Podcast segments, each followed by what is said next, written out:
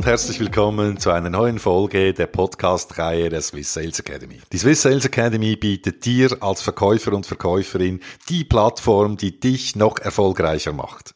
Mit über 120 Videos, Podcasts und Workbooks lernst du das, was du in der Praxis brauchst, wann, wie und wo du willst. Heute geht es ums Thema erfolgreich im Innendienst. Und ich selber möchte euch dazu eine Geschichte erzählen und eine Anregung geben, wo ich aus dem Innendienst meiner Tätigkeit mitgenommen habe. Am Anfang meiner Tätigkeit, da war es recht stressig.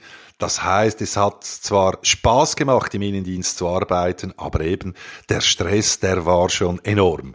Und auch wenn du gerne Stress hast, irgendwann, ich weiß nicht, wie es dir geht, aber ist's genug.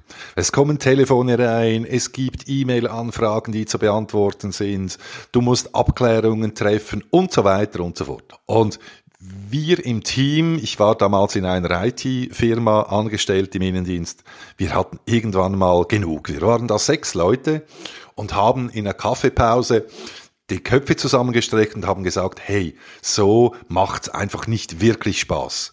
Wenn du also am nächsten Tag kommst und eben noch Berge von Arbeit hast, die liegen geblieben sind und du siehst kein Ende dazu, das kann's nicht sein.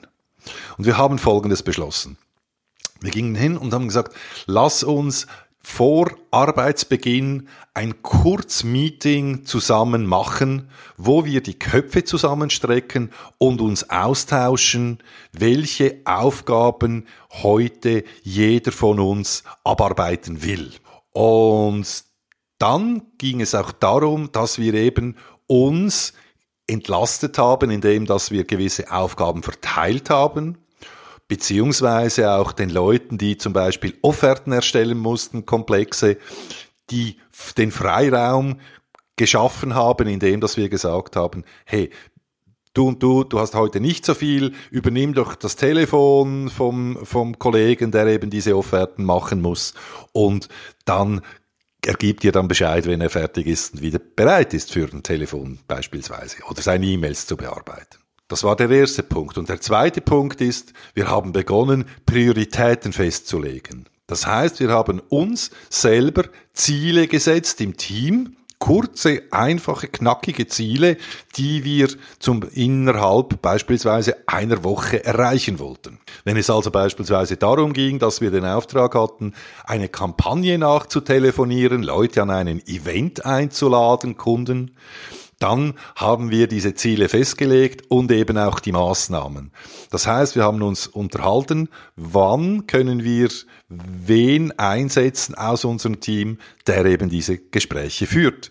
Und wer übernimmt die Aufgaben dieses Kollegen, dieser Kollegin, während sie am Telefonieren ist. Und das hat enorm Spaß gemacht, auch eben, weil nicht unbedingt der Chef involviert war. Der war herzlich willkommen an diesen kurzen Meetings. Aber, äh, die Initiative kam von uns, von uns als Innendienstmitarbeiter. Wir haben uns hier jeden Tag zusammengesetzt. Und er hat das natürlich mitbekommen, die Führungskräfte auch. Und die haben das sehr geschätzt, weil diese Eigeninitiative, ja, die sieht auch jede Führungskraft sehr gern.